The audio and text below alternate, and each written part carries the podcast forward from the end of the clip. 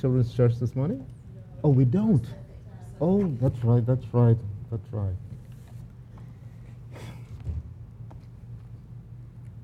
Well, good morning again. Good morning again.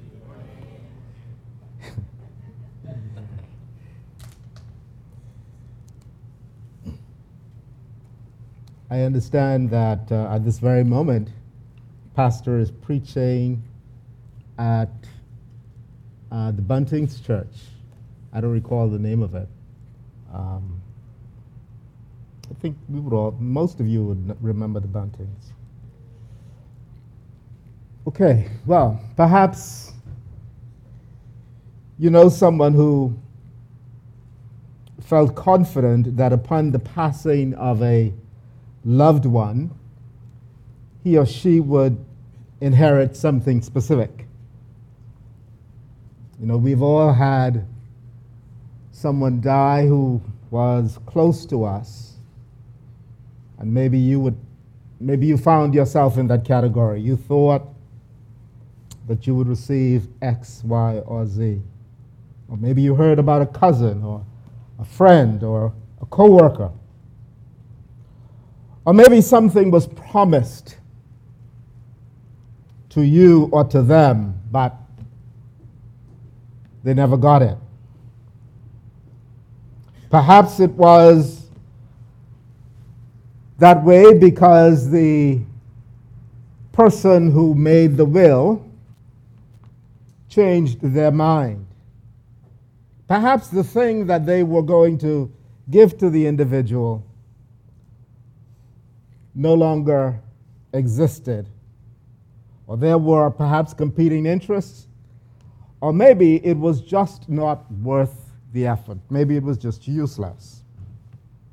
You know, somebody gives, there's some things that uh, people give away. You say, I would rather not have that. The uncertainties surrounded being chosen for an inheritance in this world are real. Not so when God chooses someone for an inheritance. Let us pray.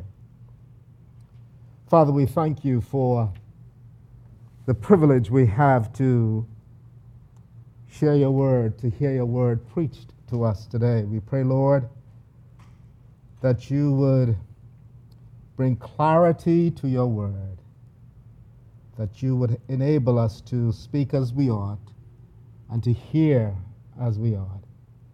In Jesus' name, amen.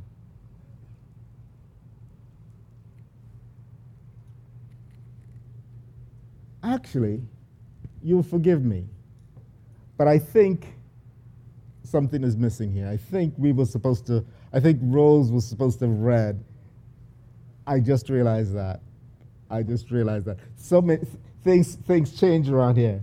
Uh, but if she, if she is, if she's coming out, I'd be delighted to have her read this for us. Um, but otherwise, I'll go ahead and, and read it now. I know we're being recorded, so um, perhaps I'll just go ahead and, and, uh, and read.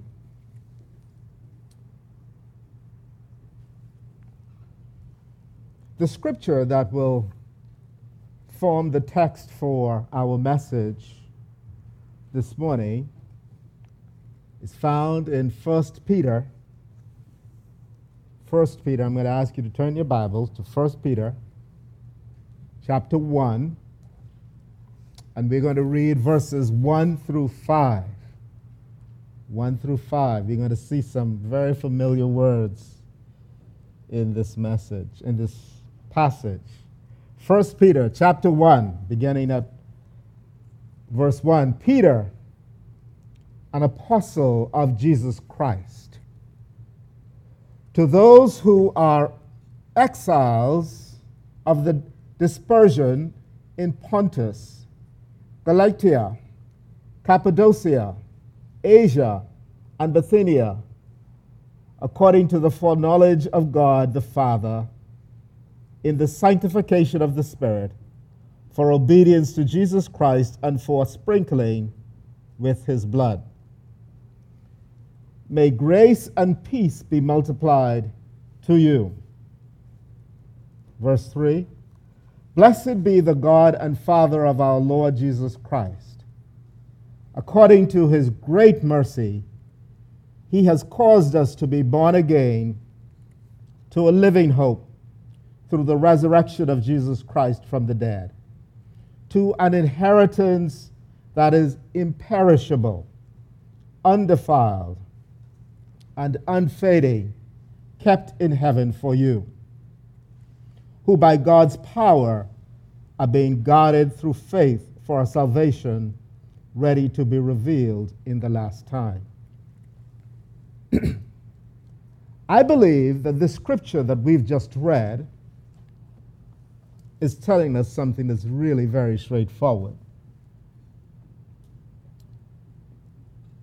It's telling us that chosen by God, believers will receive an eternal inheritance. I think that's the essence of these verses.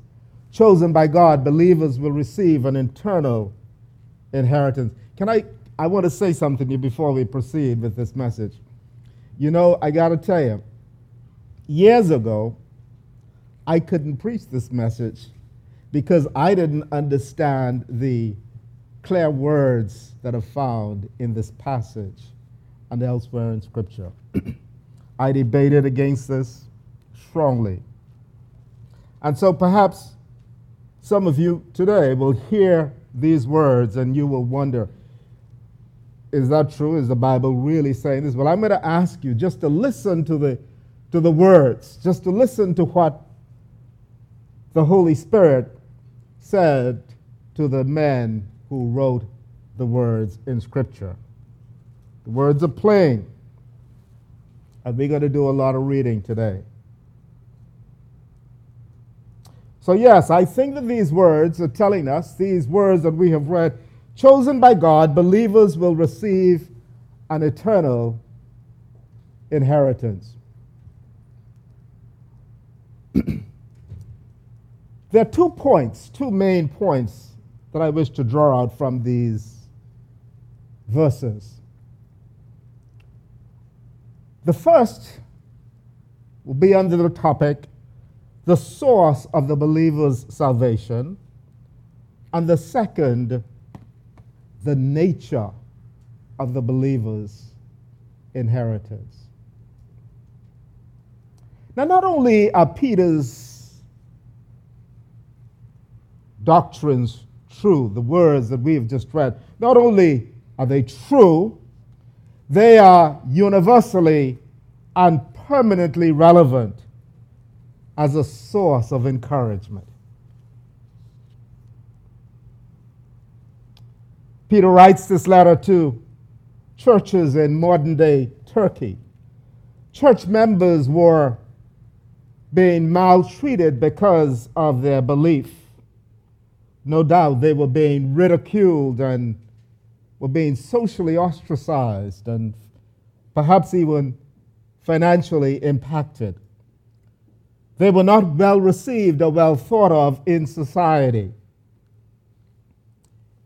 In the modern Western world, the truth is we've had a, a fairly good run if you think about it. It hasn't really been that bad for believers. Unlike the churches that were the original recipients of Peter's letter, until recently we were largely respected as Christians and, and even left alone by those who did not share our views about God or the place of religion in society. Of course, it has been true for centuries and continues to be true that we have fellow Christians who bear emotional, social, and even physical scars for their faith.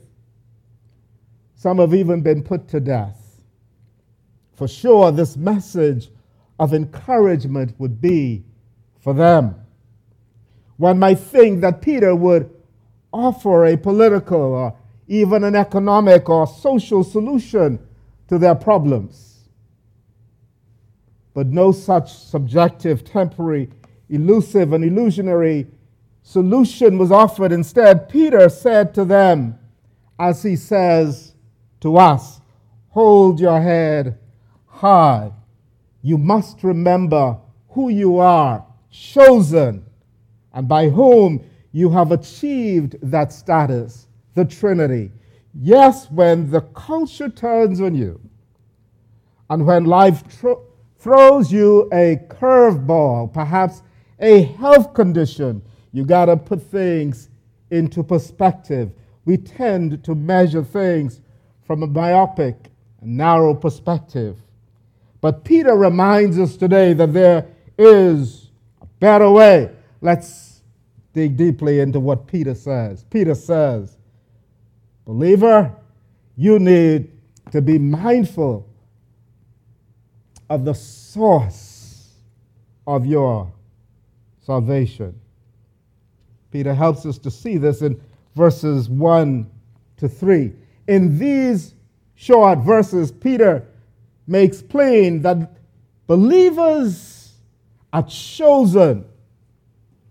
Believers are chosen. If you're a believer today, Peter says, You've been chosen. Chosen by who? Chosen by God. Peter says in verse 1, take a look at it. He says, he writes the letter to those who are elect. You see that? To those who are elect. He didn't say anything otherwise. He says, to those who are elect. Elect by who? By elect by God. And then in verse 2, Peter says, according to the foreknowledge of God the Father. Elected according, chosen according to the foreknowledge of God the Father. And then in verse 3, Peter goes on to say that God has caused us to be born again. When you read those three verses, can there be any doubt whatsoever that believers, that if you are a believer, you didn't choose God, but He chose you. You didn't elect Him, but He elected you. You didn't foreknow him, he foreknew you. The NIV uses the word chosen in verse 2. And this is what the NIV says Who have been chosen according to the foreknowledge of God. Chosen. Today, the doctrine that Peter writes about here is often debated. Today, this, it's often debated. This doctrine that Peter clearly writes about is often debated. Yet it is plain to see that Peter meant what Peter meant and that he undoubtedly had taught these things to his readers before. I'm sure that Peter wasn't just dropping this on them. That's my point. He must have taught this to them before. This doctrine, the doctrine of election, aligns squarely with God's sovereignty to display his glory and his purposes. Peter tells believers, You have been chosen by God for salvation, not because of what you have done, not because of who you are, but because of God's mercy, because of his foreknowledge before the foundation of the earth.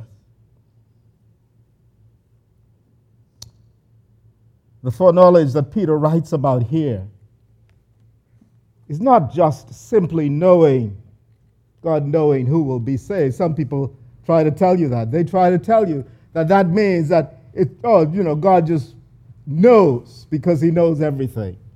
But that's not what the Bible tells us. Consider what Paul writes in Romans chapter 8, verses 29 and 30. Paul writes, And those whom he predestined, he also called. And those whom he called, he also justified. And those whom he justified, he glorified. But let's go up to 29. For those whom he foreknew, Paul writes, He also predestined to be conformed to the image of his Son, in order that he might be the firstborn among many brethren. Paul uses this same word about God foreknowing. God, and he says that those whom he foreknew, he predestined to be conformed to the image of his Son.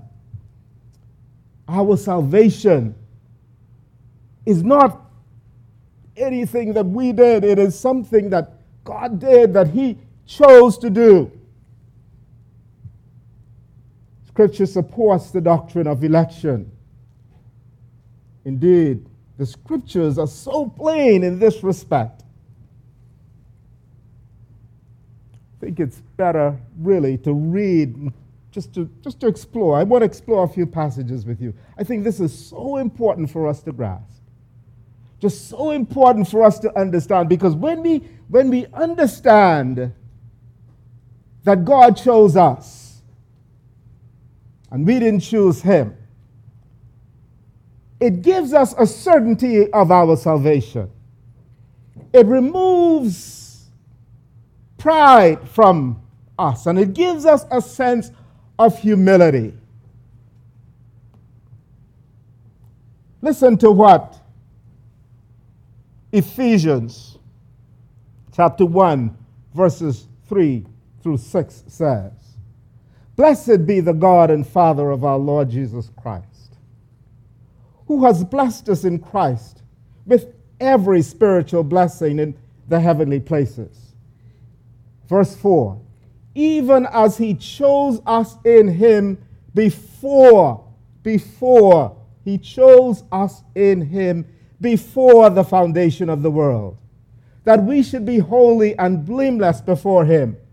In love, in love, he predestined us for adoption as sons through Jesus Christ, according to the purpose of his will, to the praise of his glorious grace, with which he has blessed us in the beloved. Now, perhaps you're hearing this today. You're saying, well, God chose me before the foundation of the. How did he do that? Why did he do that? Let me tell you, there's lots of this stuff we don't understand. I do, I'm not standing here telling you that I understand it. I certainly don't. But the Bible teaches us that this is what he did. Chosen by God. But you see, if you ask the question, you wouldn't be the first to ask the question. Consider this account in Romans chapter 9. This is what it says, speaking about Jacob and Esau. The Bible says, though they were yet they were not yet born and had done nothing either good or bad. Did you hear that? They were yet unborn and had done nothing either good or bad in order that God's purpose of election might continue, not because of works, but because of him who calls. She was told, that's their mother, was told, the older will serve the younger, as it is written, Jacob I loved, Esau I hated. And then Paul continues in verse 14. Paul asks, Paul says, What shall we say? Being practical. Paul says, What shall we say? So Paul, Paul anticipates that we are going to hear that and we're going to ask the question, What shall we say then? Is there injustice on God's part to choose one and not the other? To prefer one over the other? And Paul answers the question by no means.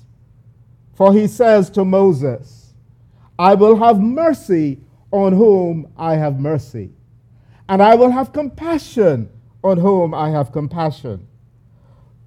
So then, it depends not on human will or exertion, but on God who has mercy. For the scripture says to Pharaoh, For this very purpose I have raised you up, that I might show my power in you, and that my name might be proclaimed in all the earth. Verse 18 So then, he has mercy on whomever he wills, and he hardens whomever he wills. You know, if we were in a court of law, you, one might almost say, listen, case closed, case made. And verse 19, Paul continues.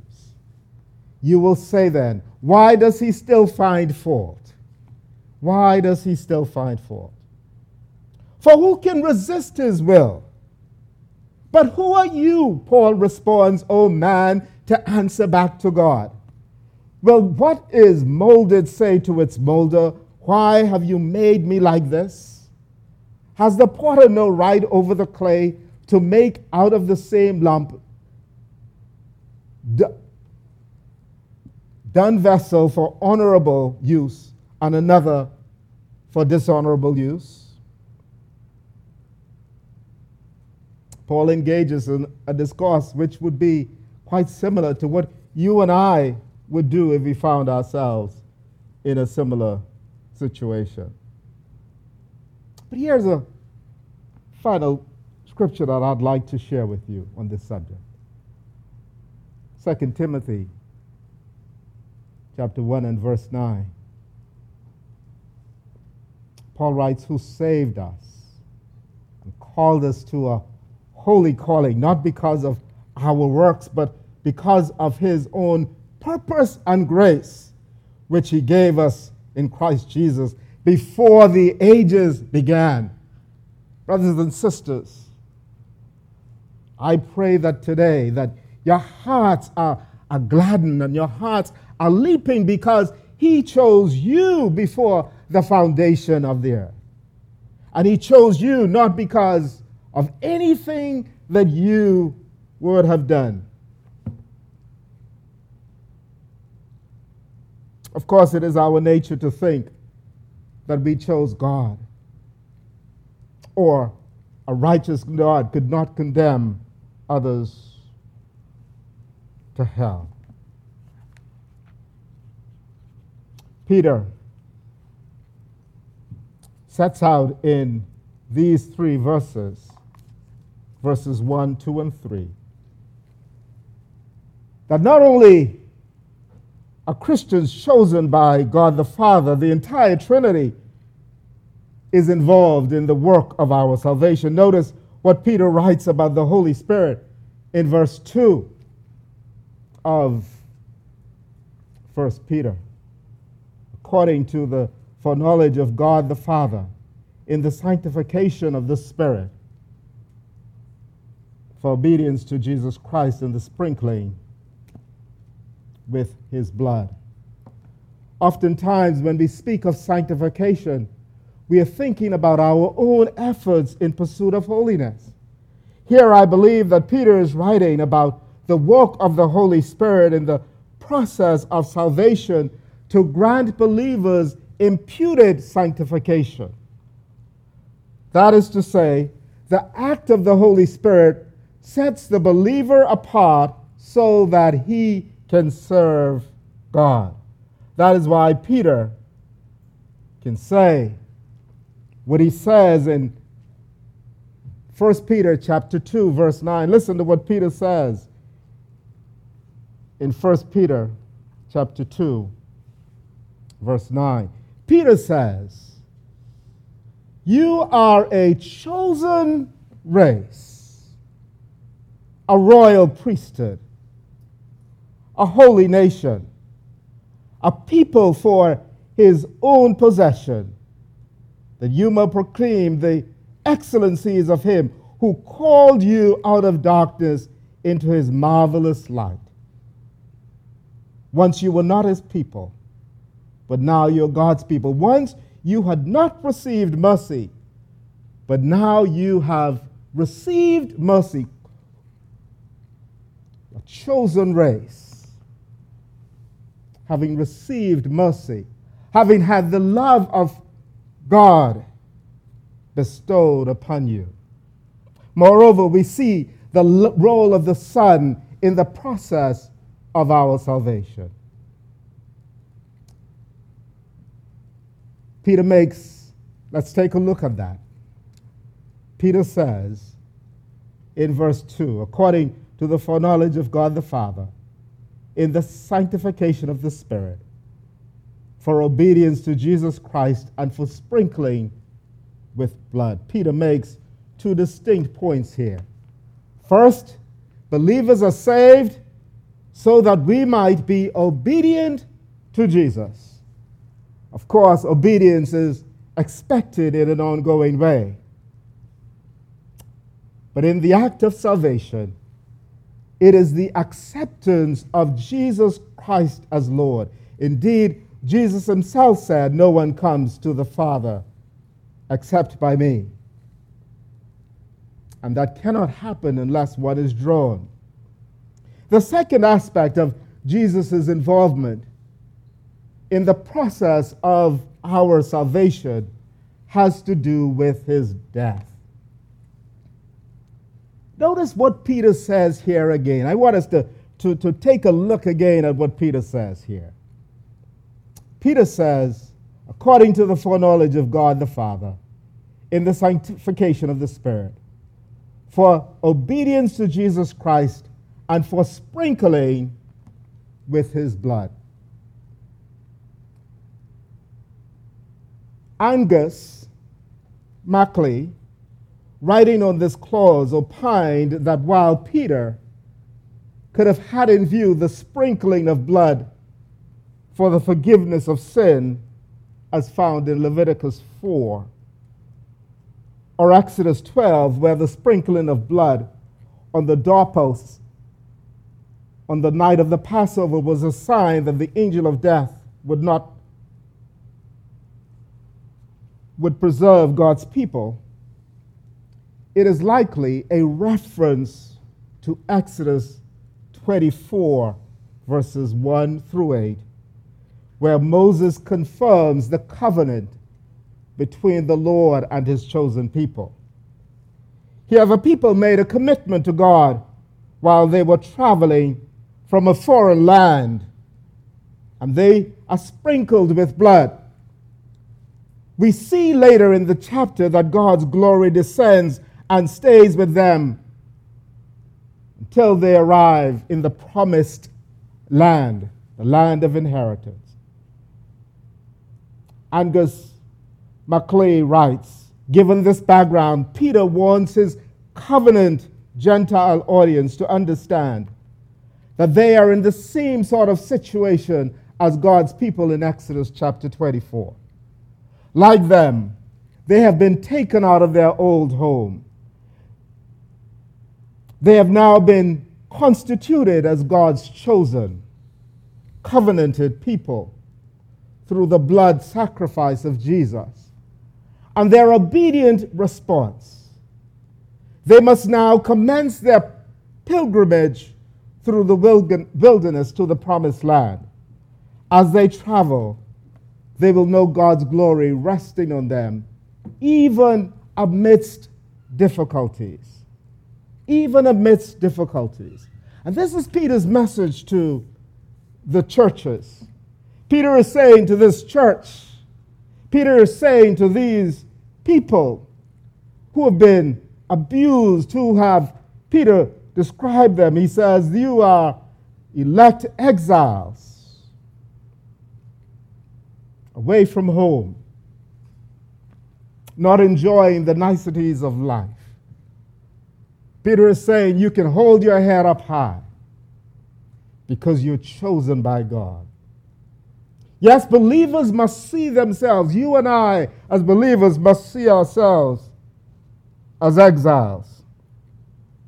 In normal everyday language, when we use the word exile, we refer to someone who is in a country where he or she has limited status. It's not a citizen. It must be understood that Peter was not here referring to believers as non citizens in the traditional sense of the word. He was speaking more broadly. If Peter were here today and speaking to us, he might say, Though you have a Bahamian passport, which entitles you to all the rights and privileges of a Bahamian citizen, you need to be ever mindful that you have a more enduring citizenship that is not of this world. Peter will say to you that you ought to live as a Bahamian exile, knowing that you have an inheritance. Sometimes you need to be reminded yourself.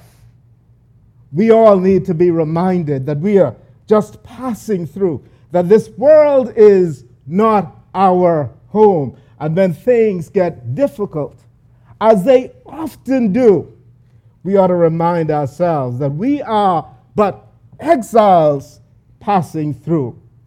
Remember that we have been chosen, known by God before the foundation of the earth. And He, for whatever reason, decided to shower us with His mercy, to cause us to know Him.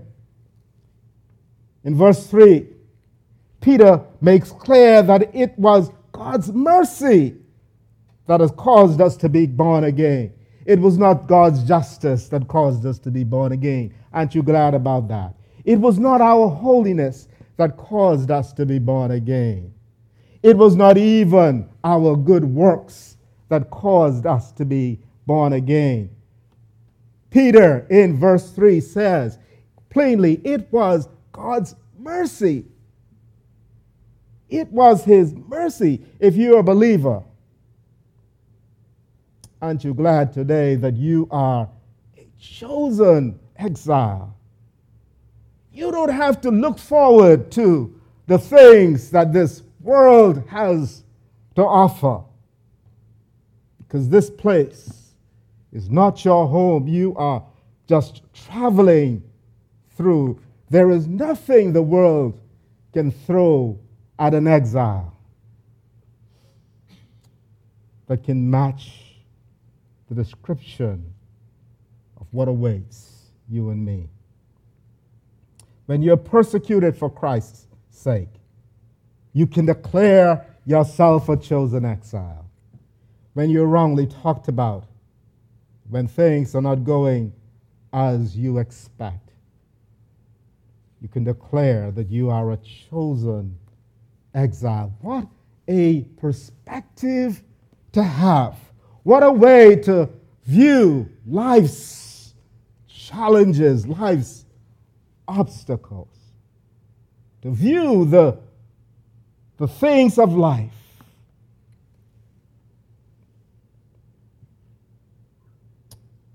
Move now to my second and final point the nature of the believer's inheritance.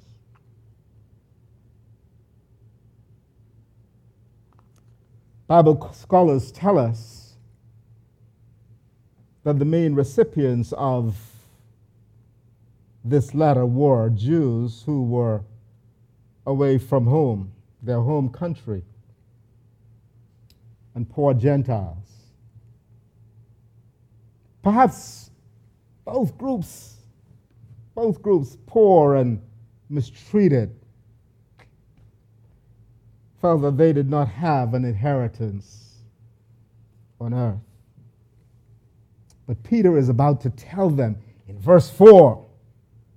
You know the verse well. We, we studied it just moments ago. Peter is about to tell them about this glorious inheritance that awaits those who have been chosen. What do we know about this inheritance? Peter tells us four things about this inheritance. You remember what they are. Peter says about this inheritance, he says, number one, it is. Then he says it is undefiled. And then, and then finally, kept in heaven for us. That's right. Peter says that this inheritance that awaits you and me. First, it's imperishable. By that, Peter is telling us that it's not going to change. It's going to to last forever. You know, there is something in physics that they call the second law of thermodynamics. And basically, what it's all about, it tells us that, you know, no matter what exists, anything is going to, is going to fade, it's going to lose its value, it's going to eventually move to a state of chaos. Doesn't matter what it is. Doesn't, doesn't matter what it is. This chair, the trees, everything. But Peter tells us, not so with this inheritance. It is imperishable. And then he says that it is undefiled. There is no sin. There is no contamination. There is no defect whatsoever. Then, about this inheritance, Peter writes that it is unfading, it never wears out. Now, this, this, this is just amazing. Peter says, This inheritance is unfading, it never wears out, it never gets dull. And Peter is saying to you and me that what you and I can look forward to when we get there, when we get to heaven, he says, after a thousand years, we'll be as excited as we were on day one because it is unfading, it never gets dull. How amazing is that? And then Peter says of this inheritance that it is kept in heaven. It's kept in heaven because Peter perhaps has in view that maybe some people might think, you know, I wonder if that's going to be there, how long that's going to be there for me. But Peter says, listen, you can be assured of one thing this inheritance, it's kept in heaven. You know who the great keeper is. It's kept by the one whose power is without end. As we conclude today, perhaps you're wondering and have thought in the past whether the salvation you now have will last. Yes? I get it. I get it. I get it. Chosen by God before the foundation of the earth. I see it clearly in Scripture. You've read all of those passages. Chosen by God. But will it last? Will it last? Given our tendency to commit sin, that would seem like a reasonable question to to ask. But take a look at verse 5 of, of this passage. Verse 5 says, who, who by God's power are being guarded through faith for a salvation ready to be revealed in the last time. Peter tells us in verse 5 that our salvation is being guarded not by our pastor, not by our church community, not by our brothers and sisters. Not by our good works, not by our holiness. Rather, Peter says, who by God's power, it is God's power that guards our salvation. We are being guarded by God Himself. So, Through what lenses do you view the circumstances of life, whether pleasant or unpleasant? Peter says we must view life through the prism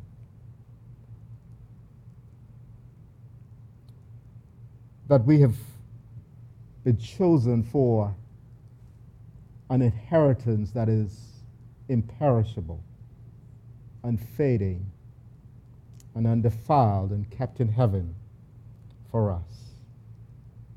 And that our salvation is guarded by God. I know that it's easier said than done.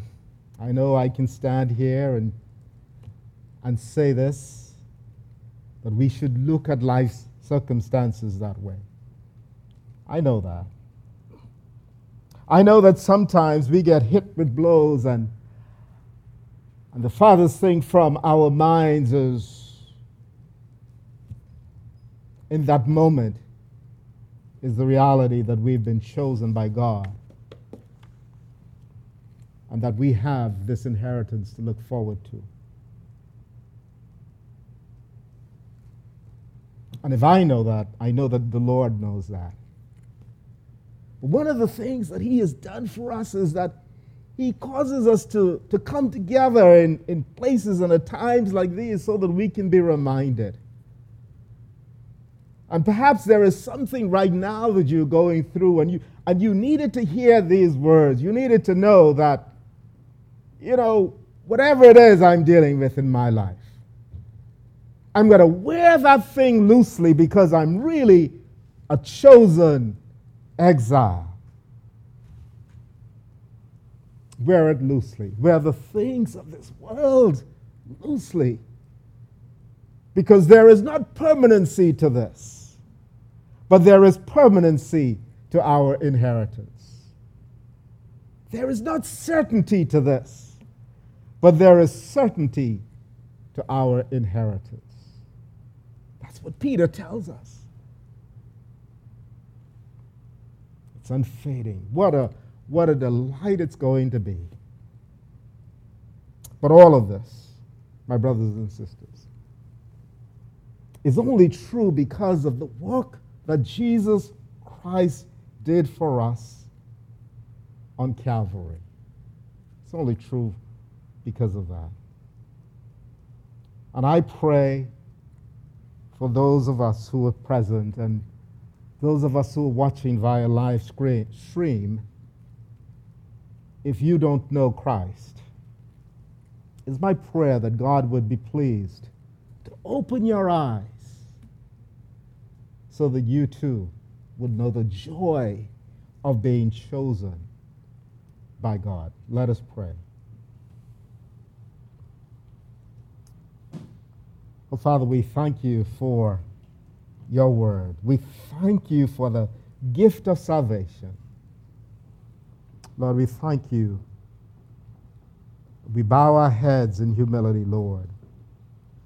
We acknowledge, Father, that we do not understand all that we have considered this morning.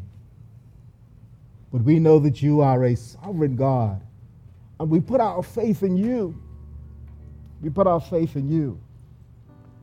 Lord, we also must confess that oftentimes when life's challenges confront us, we don't put it within the scope of the words that we have considered.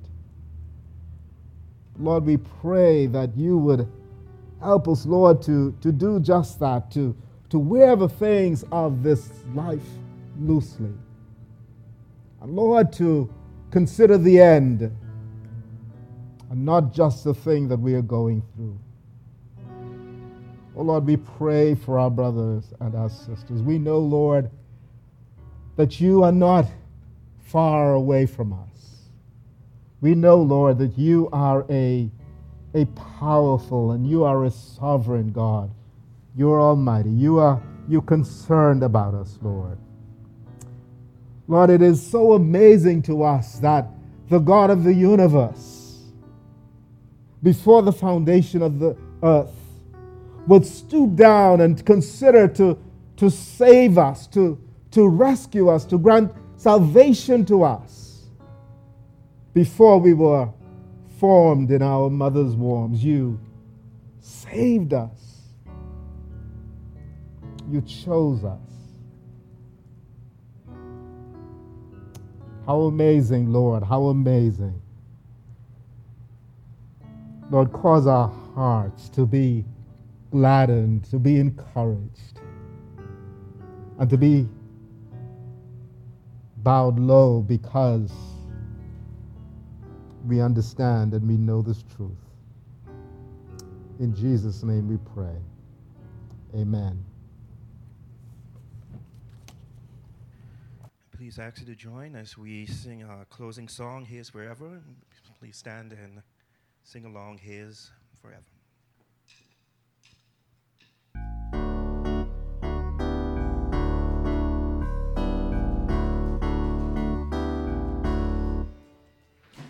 Jesus, friend of sinners, love me and I knew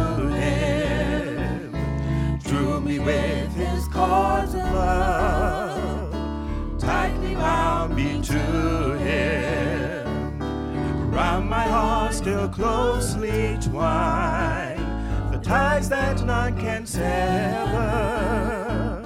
For I am his and he is mine forever and forever.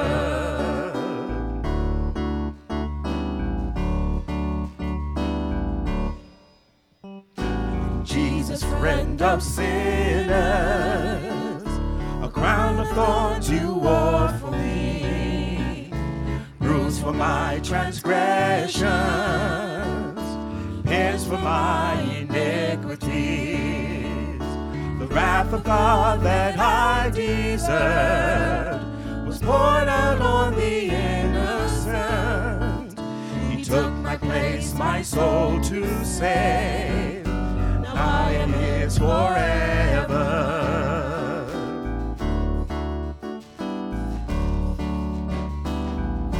Jesus, friend, Jesus, friend of sinners. I love to tell the story.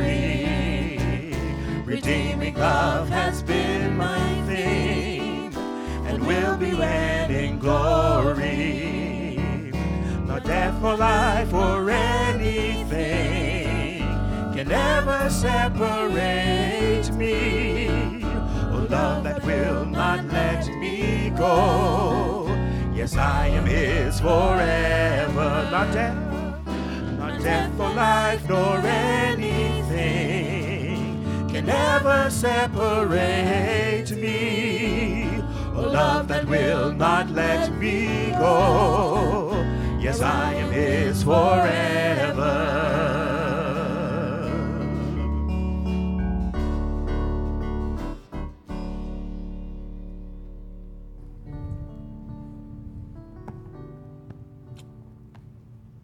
Let us pray.